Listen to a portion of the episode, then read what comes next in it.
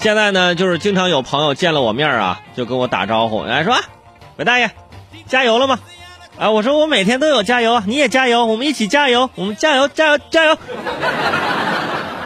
后来我一反应过来啊，他可能这不是说让我这鼓励我加油，他就是真的问我说你那车加油了吗？这我这解释一下，我说我那车呀不用加油，我那是电动的。哦，你那是特斯拉呀？不是，我那是乖乖兔，我这个。两台车还一台雅迪呢，是不是？最近呢，这开车的朋友应该都已经注意到了，这个油价下跌啊。之前呢，加一箱油加满一箱，可能你这需要是啊四百块钱，现在可能只要三百多啊，你就可以加满一箱油了。油价下降了吗？而且啊，呃，自一个月前这美股多次熔断之后啊，很多人这两天一觉醒来，哎，说哎呀，我们这代人不小心又见证了一次历史，说听说这个油价是吧成负数了啊。所以说呀，这历史见证的太多了，其实这也就不是历史，就是发生在你身边的事儿。因为从前天晚上开始，这美国原油期货下跌嘛，一度下跌了百分之七十，到了四点九七美元一桶。这个时候就已经引起了很多朋友的关注啊！有些朋友说：“我天哪，四美元一桶，这不得这不抄底这干啥呢？”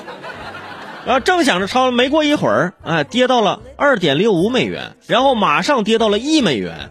有的朋友就这时候不说话，这一美元这个有点是不是？这这难道还会跌吗？当然，呵呵到最后的时候，整个原油的期货价格居然变成负数了。之前那说说啊，我想抄底啊，那幸亏没抄。你真抄了的话，可能你当天晚上一觉醒来赔个几百万，这是。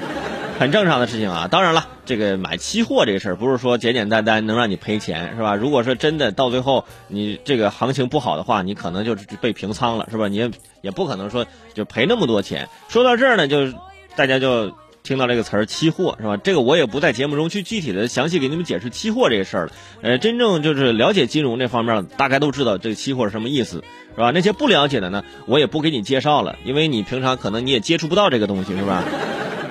平常你就买这一块钱的理财，是不是？你怎么可能会了解期货这种东西呢？你也没钱买，是吧？我只是说一下啊，因为这个原油期货的这个成为负数这事儿啊，就很多人就说，哎，那是不是我们的油价以后会下跌更厉害？会不会以后我们去加油站，我们去加油，它还倒贴去？你想得美，是不是？啊？你去加油站加油，先生。最近我们这个活动啊，因为油价的下跌呢，现在在我们这加油啊，您加满一箱油，我们还赠送一箱油啊，哎，加一送一，是不是？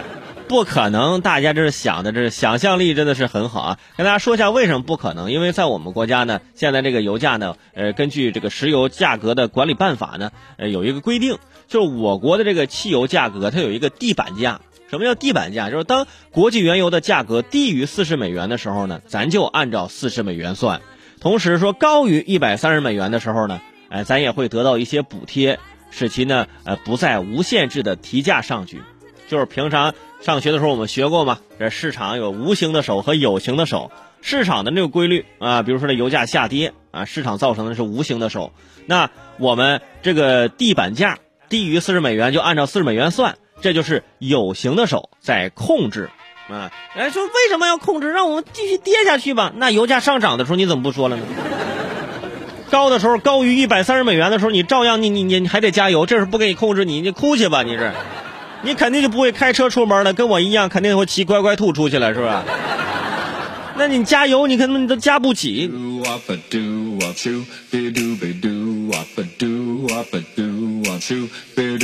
现在很多朋友啊，就是说不太懂这个东西呢，自己也不会买这些东西，但是呢，非常关注这方面的一些新闻信息啊。看当时看的这种断崖式的那种下跌，哇，跌到负数的时代，我有人说我这没有见过，过山车都没有这么过瘾过啊，就感觉感觉有一种是吧，隔岸观火，有一种幸灾乐祸，就感觉这个东西影响不到自己。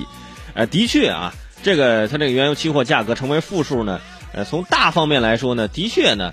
距离你的生活呢很远，没有什么太直接的关系，但是也却反映出了世界的一个大体形势，就是现在在疫情呃管控期间呢，整体的形势都不是很好。而在这个大形势之下呢，作为共同体的一份子，我们也难免会受到一些它的影响。不过，相比油价下降这事儿呢，我们呢更希望的是什么呢？希望这个世界欣欣向荣，能够早日恢复生机，回到一个正常的状态中。我们不是说啊，加了便宜的油，我们就觉得占了便宜，是吧？这油价回到原来那个我们能接受程度是没有任何问题的，是不是？就是贵那么几十块钱，我们也可以接受，因为你想，油价恢复到这正常水平，那我们的工作、我们的生活、你的呃事业也会慢慢的恢复到正常的水平。现在很多人呢，就是说觉得，嗯，不行，我这个这个收入啊严重的下降，你这下降就不错了，有些人直接就没有收入了。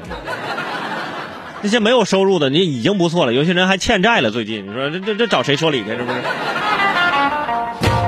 所以说呀，共同努力吧，啊，还是开头那句话啊，加油！今天一定要记得加油哦。